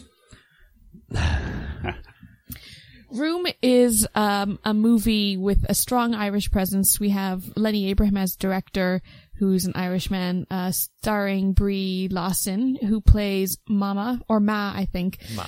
It tells the story of a woman who was captured by a man and locked up in his shed in the back garden over several years due to a rape. She has a child, and it's the story of Ma raising the boy in this solitary confinement, unbeknownst to the rest of the world, and their eventual escape, which is how they're promoting it. They are including that information in their promotion. It's not a spoiler. No, it's not a spoiler. So it tells the story of how they get out and how this boy, who's only lived in a room that's quite small with his mother adjusts to life in the real world. And there we go. Adapted from the book by the Irish writer Emma O'Donoghue called Room. I see it's made in conjunction with the Irish Film Board and... in Canada. Film Board, yeah. We had a lot of Canadian... The little boy, is it Michael Tremblay? It's Canadian. It's filmed in a few Canadian places. Yeah, so Canadian-Irish presence. I have to say, he was fantastic. I've heard... Another... I'm going to see this tomorrow, so I haven't seen it yet, but I'm looking forward to seeing this first thing in the morning. It's the mom and baby film tomorrow, so I will bomb my eyes through it. Note to self, do not wear mascara tomorrow. At the screaming. I mean, he was fantastic. It was another movie where I was, you know... actually delighted to see that they've sorted out child actors, it seems. Yeah, he was really good. Like I was saying in Theeb earlier, he I believe that he was... has never lived anywhere except for this room, doesn't know anything. Yeah. Do you know, every interview I've listened to with Lenny Abraham and with Brie Larson, when people have commented on what a good child actor he is, both of them, and actually anyone in the cast, has the first thing that they've responded to that by is saying it's actually down to Lenny Abraham, the director, coaxing these performances out of the kid, you know, kind of talking to him like he would talk to his own 8-year-old son and getting him to try different situations so that the child is kind of never really aware when he's acting in a scene of kind of what the bigger picture is, what the story is being told, because you don't want to traumatize a kid about what he's doing. So the director had to come up with all these scenarios and kind of games to get this performance out of him. So anytime anyone is complimenting this kid on his acting in interviews with the adult people involved in this film, they all compliment that performance down to the director. Wow, because you know, I just noticed that not all scenes that he's in are short. Really? Yeah. So you know, he's got a lot for doing, let's say, in this movie. Yeah, they had to do something similar with Regan in The Exorcist. Because she was quite young, obviously, filming that, and they couldn't tell the poor kid what the hell she was in, you know? How do you get the performance without letting them know what they're doing? Jesus, because that's definitely not one you want to film the kid in on. But apparently Room doesn't really focus on the very dark context, let's say, of how she got into the room, you know? No. Yep. I think this story is told through the eyes of the child. Yes. Sorry, Mark. Thank you. If it wasn't, it would have been too horrifying to be shown on TV. Like, absolutely. Children have a great way of creating, I guess, their own worlds. And it's part of letting their imaginations run wild, right? So he was trapped in a small room. He didn't know any different. His mother had created a scenario to tell him where he didn't worry about it. So he got up every day and he was in his room. He didn't expect any different. He didn't know there was anything else to worry about. So he just got on with it. And that was all that saved the audience from the horror of their predicament. Because every so often you get a voiceover from the kid. And you go, well, he's actually okay, you know. And then you would think that, well, she's in there with him. So she's, you know, maybe it's not as bad as you think because they've got each other like, but... had they told any of that story from the point of view of the mother, like, I barely made it through it as it was. It was just so heart-wrenching, all of it. Like, I cried more or less for 2 hours, 10 minutes watching this film. Like, and then, like, a good film, you know, makes you think, which is something I really try and avoid on the main. But, like, this, you know, because, like, I'm not a dad for very long. And you can't help but go, imagine if you're in that room now and you're trapped, like... and when you put away all the stuff, like, well, I'd totally hammer that guy and get out. And you go, but let's say you were trapped in a room and you couldn't, you know. Like, oh, my God, the sheer horror of what she was trying to do and what she had to endure. And then when they get to the outside, it's nearly worse in some ways. And I thought they did a good job of that. And again, that was through the eyes of the child. If they told that through her eyes, it would have been, again, just too horrific to watch. Like, I think that's a really good point. The simplicity and the innocence is what saves it from being unwatchable. Yeah, because he doesn't get it. You know, he doesn't get it. And that's why it's called Room, because in his world is so small that everything is defined by the definite object. It's not a room, because in his world there is no other room. It is just room. You know, that's why it's called Room. He also has chair. He has table. There's a brown spot, which is like a stain on the carpet. you know, where his mom had a miscarriage before, but he just calls it like the brown spot. He looks, he's excited about getting brown bananas because his mom has told him like they're sweet like candy or whatever, you know, so he's excited. He doesn't know that brown bananas are the shitty bananas, you know? Yeah. And like, I was immediately started thinking then, I wasn't thinking about Avery, my kid, strangely, while I was watching this. I was thinking about Neo.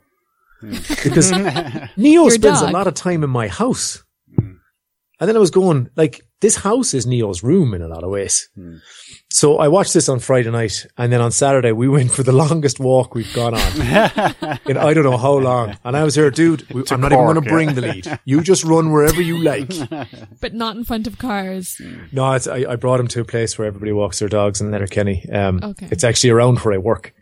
And there was just, he was having such fun till he met the big black dog. Then he had to run back to me at great speed. But anyway, it's thought provoking. I was immediately captured in the room with them, and the performances and just the tone they set.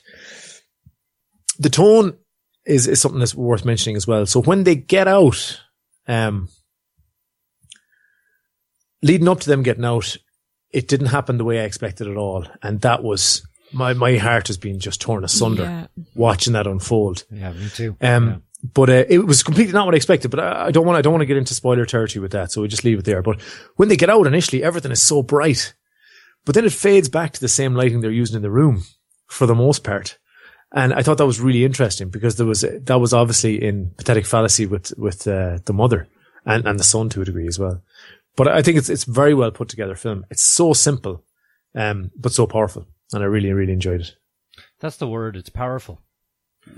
And, you know, obviously it's emotional, dramatic, edge of the seat at times, you know, fantastic script, you know.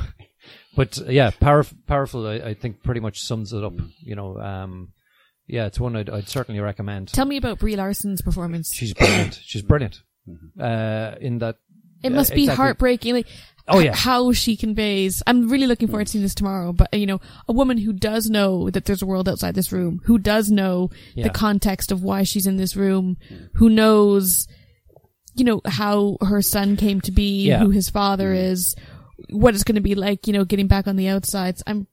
Yeah, and there's a certain point where you can see that the frustration, and you can see the all of the emotions that she's going through, the anger and the sadness and so on. And then when she's explaining, you know, that there's an outside world, that's, you know, you can see almost like a relief as well. But anyway, apart from that, you can see it all through the movie that she carries the role brilliantly, and she just, you know, even without saying anything. And it's not that she's changing her, you know, her facial expression that much, but it's almost, you know, just detectable, you know, that, right.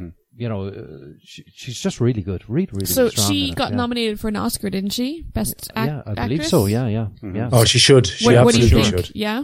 Yeah. When you think winning? She was possibly seamless. She could easily win for this. Yeah. She was completely seamless in the role. Is it a lead role? I think she was nominated for a lead role, yeah. I'd probably dispute that, maybe. She's best actress? She's supporting the kid, like. The kid is the lead. She's the lead female, so you could argue that best actress, you know. Anyways, yeah, fair enough. But either way, whatever Oscar she's up for, she deserves. Right.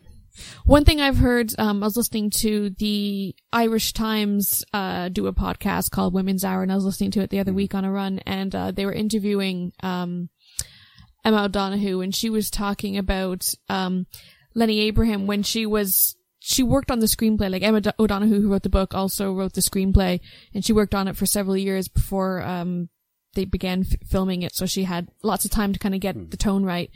And two things that she was saying about the tone of the film, which I think are the only things that are going to allow me to watch this film.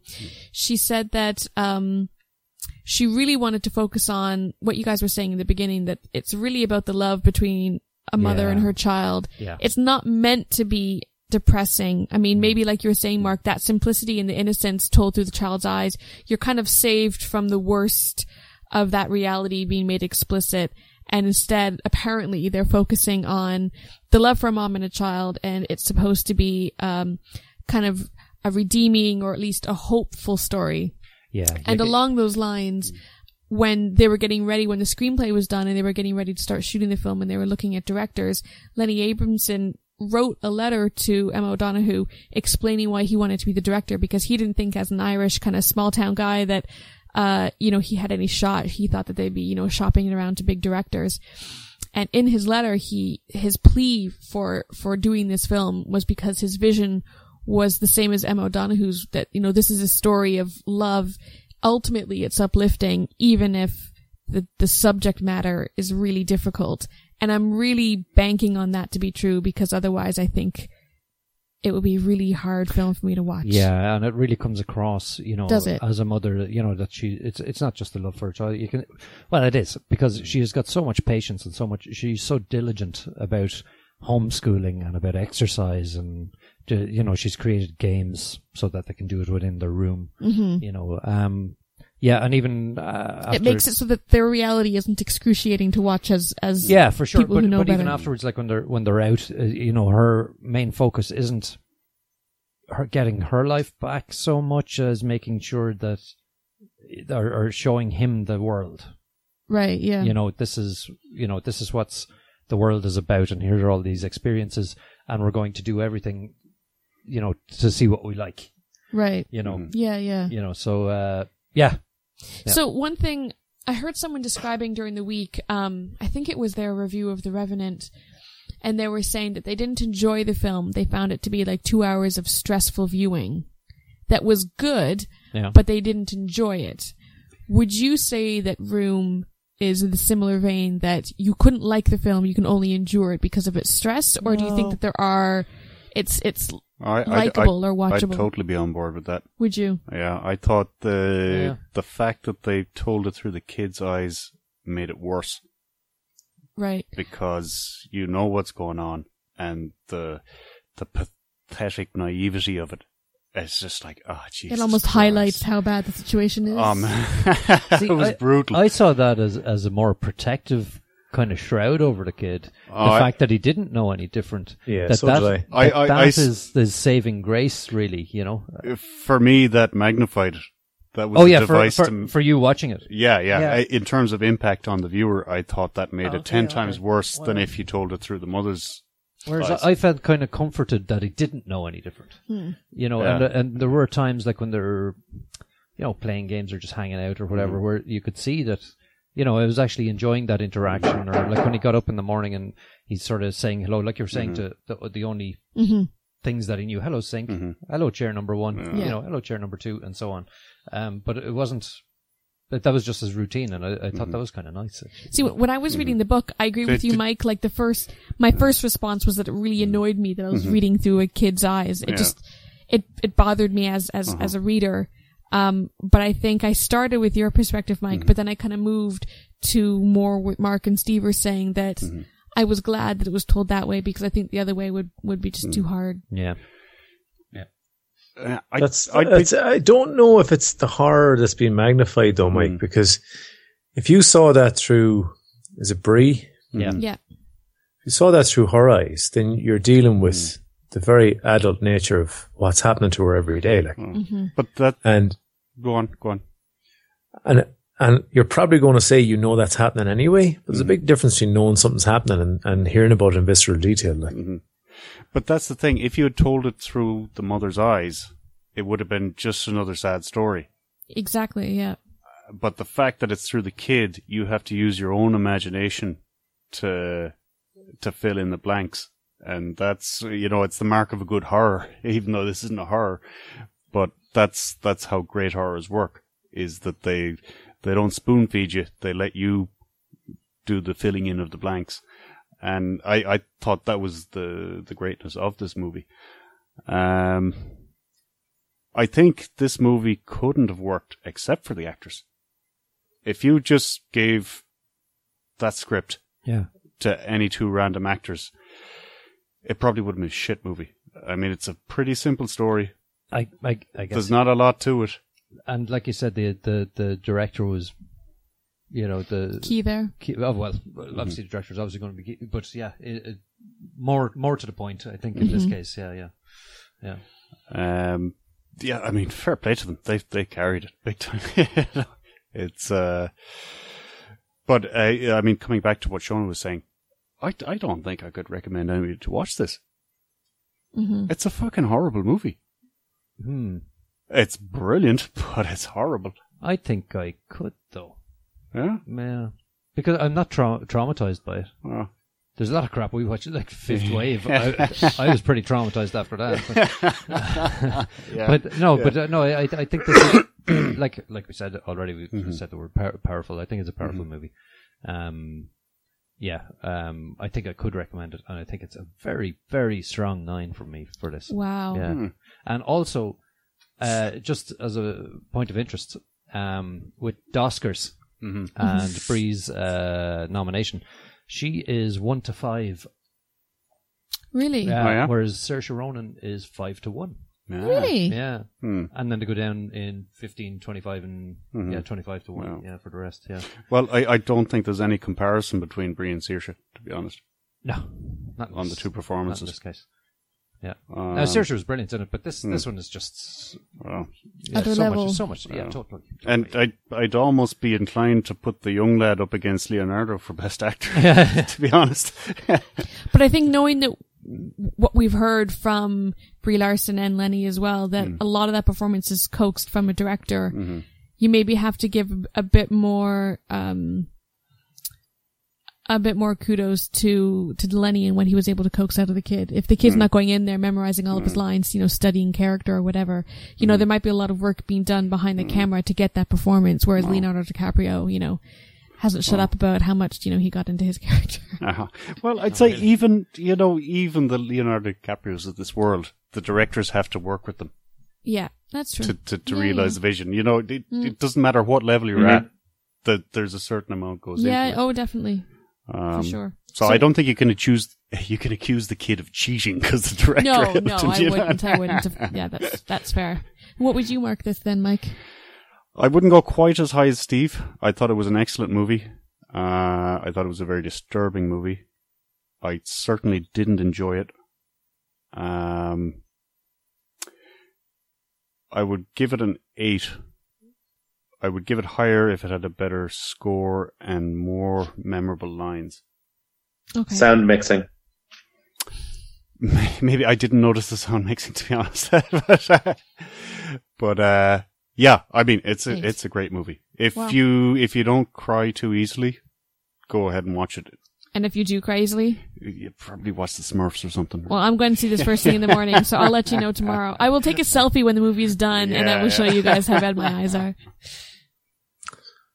Well, it's going to be an 8 for me. It is very close to a 9. The lack of explosions and gunfire is probably what does it. If there was even... a cameo by Vin Diesel would have pushed it over for me. Even if the microwave had exploded, something. Although William H. Macy was in it for a bit. So. He was briefly in it, yeah. No, it's a tremendous film. It's just tremendous.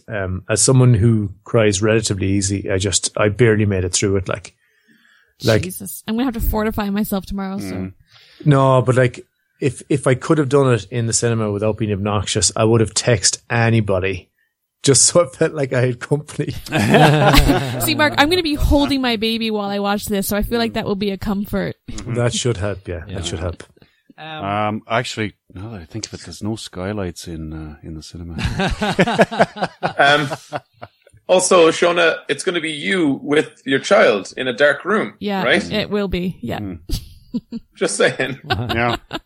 One they went into voluntarily. Yeah. Just take note of the exits before you get in there. Yeah. I pee a bunch of times. I'm just looking at the best picture odds here on the same, and Room is 80-1. Oh wow! Guess what? Mad Max: Fury Road is. It's got so many nominations. 25-1. It's 33-1. Well, that was close. What the hell? I still haven't seen that. So don't bother. This is the list, right? And great. This is the order in which the odds are going, right? So their favorite is this Vegas or Paddy Power? This is Paddy Power, right? Okay. So their favorite is The Big Short, then Spotlight, The Revenant, The Martian, Mad Max, Room, Bridge of Spies, and Brooklyn. Is that in ascending or descending order? Descending. Mm. Yeah, Brooklyn's 100. Most favorited was the first one said. The Big Short is 11 to 10. Mm. Okay. I didn't know if we were starting with the most popular. Oh, yeah. Okay, so Brooklyn is what they're all saying. Is the least favorite. Oh, sorry. 100 to 1. Yeah. Okay. Starting with the most favorite, ending with the least favorite. So The Big Short is the big one to see then. Yeah. Mm-hmm. I am looking forward to seeing that. It looks good. Mm. And I think next week we'll be looking at Spotlight. So that should be good. And we've seen Revenant, The Martian, Mad Max, Room, Bridge of Spies, and Brooklyn. All right, then. We're like all over this Oscar shit, huh? All over. Just The Big Short to see, I guess. Yeah, exactly. The Big Short, yeah. Yeah. I might sneak that one in for next week myself, actually. Oh, has anyone watched The Danish Girl? I was hoping to talk about that. We'll have to leave it for a couple of weeks from now, I suppose. Okay, next up, we have some previews and Coming to a Bicycle Near You.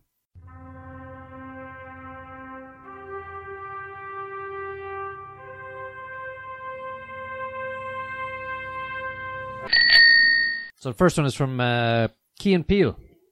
It's called Keanu. Yeah, what a great trailer. Yeah. Such a good trailer. Like they make it like a mafia gangster movie about a cat named Keanu.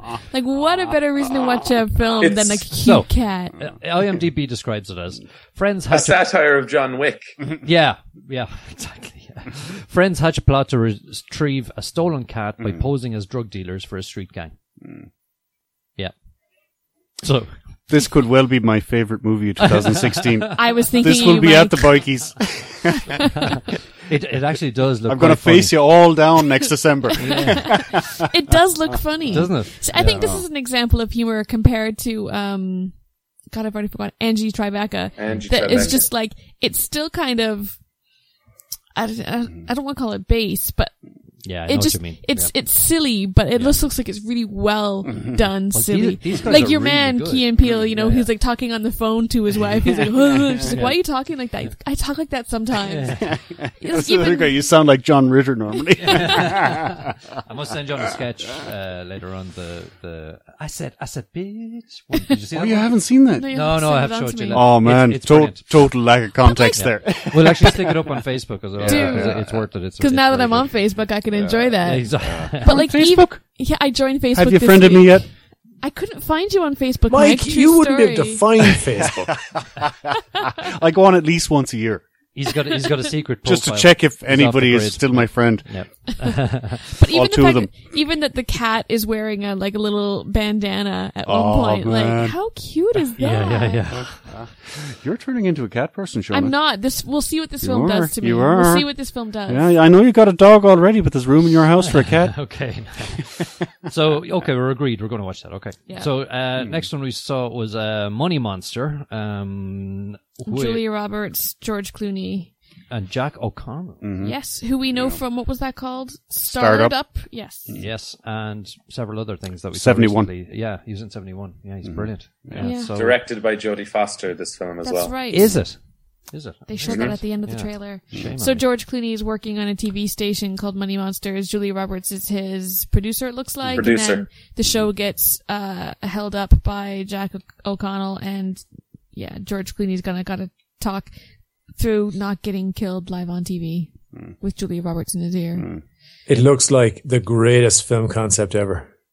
Do you think? I like the look of this. I'm always very pro George Clooney for services rendered to people with grey hair.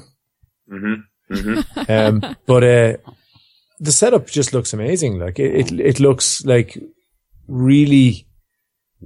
Like I was invested emotionally just in the trailer, so I'm hoping that the film would be even more so. I found it intriguing that by the end of the trailer, George Clooney looks like he's pretending to hold up the other guy because he's just like, we're going to get these people. Like they almost seem to have bonded. Yeah, but they're on the same side. Then George Clooney is holding the other guy up to get someone to give answers because it's the guy's blaming banks or someone for stealing his money or being irresponsible. And what's great is that it's still all just traced back to some good storytelling ideas that have been around for so long. Two people who are very different and don't necessarily like each other are thrown together in this situation and they have to get through it. Mm-hmm.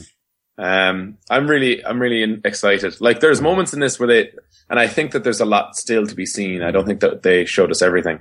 There's moments in it where, like Mark was talking about being emotionally invested, where somebody gives him a bullshit answer, so he shoots a TV screen that the person is like talking to him on, and she reacts because of the like feedback that it creates. But I was just kind of like, oh, yeah, fuck you. I agree with this guy who's doing a terrible thing, and I probably shouldn't. But there's also Dominic West is in this. Yep, McNulty, as I remember, most people remember from, and Outlander fans and Mike will be excited to hear that Katrina Balfe is also in it. Katrina, and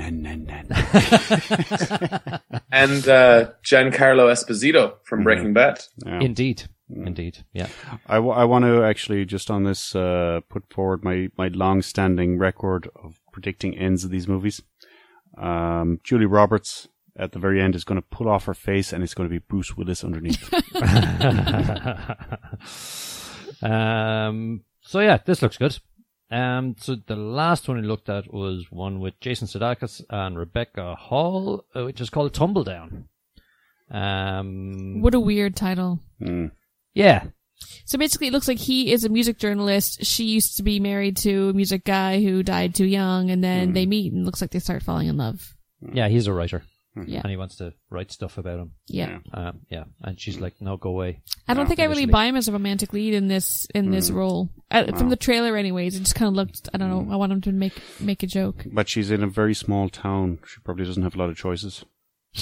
Oh my God. I believe in Jason Sudeikis. I buy him as a romantic lead. Oh, I buy Rebecca Hall as a romantic lead. So Jason Sudeikis I always think of from 30 Rock. Is it 30 Rock? Yeah, where he's Liz Lemmon's boyfriend. I liked him in that romantic lead. But this looks like he's trying to be like, you know, sexy romantic man, romantic lead, which I don't know why I buy him as. I'd buy him as like comedic man's romantic lead. Do you know? I mean, he's a snarky intellectual. I think that I can buy him as that, you know? Yeah, he's been cast I buy him as that. And but not like speaking of buying, how much would you buy him for? Though? That's the question. Not very much. Oh, okay. Speaking of buying concepts or people or characters, I think with a romantic comedy or romantic drama, the big thing is: are you going to believe any of the words that these people say? Because they need to be able to say "I love you" without saying "I love you." And is that because of the people saying the words being good at pretending, or because the words are good, or both? And there's a moment in this that I think is a good litmus test for me, and that I would recommend to everyone, go check it out and see if you see any of these phrases. But she says that she had a lot of love left in her arsenal that she didn't get to give, and she's just trying to shake it out. Love in her arsenal? If someone described that to me, I would be like, that sounds fucking stupid. But watching the trailer, I was like, oh, that's not. And then I went, shit, now I want her to be happy. So I'm probably going to watch this and then maybe cry. And then maybe be like, oh, so that's why it's called Tumbledown. Yeah. I have a real problem with this because... You're kidding. Yeah.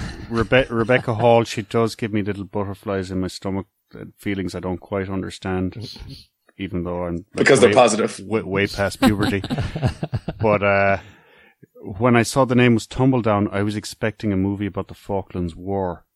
Oh, and like I was waiting for fight ships and airstrikes and stuff to come up, and that didn't happen.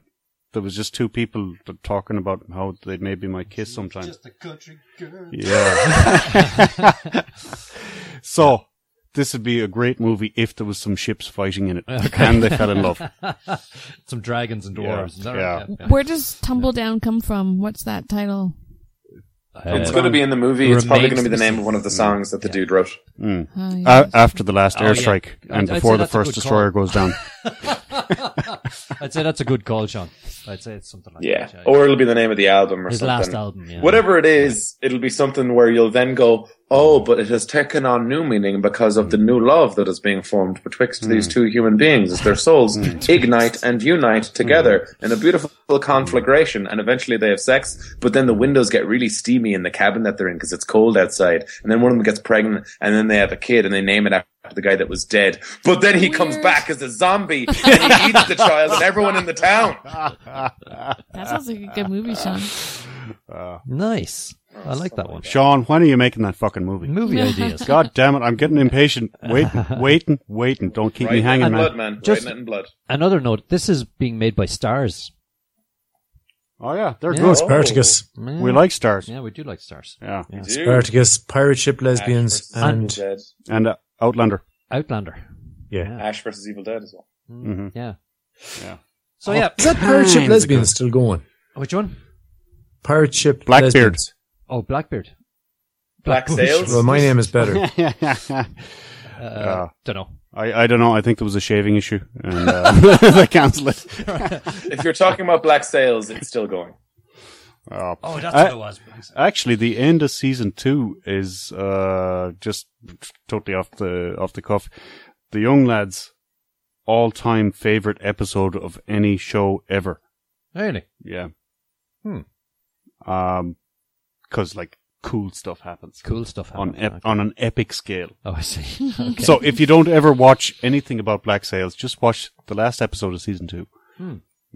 Okay. Tip from the hot corner there. Thanks, Mike. So that's it for this week.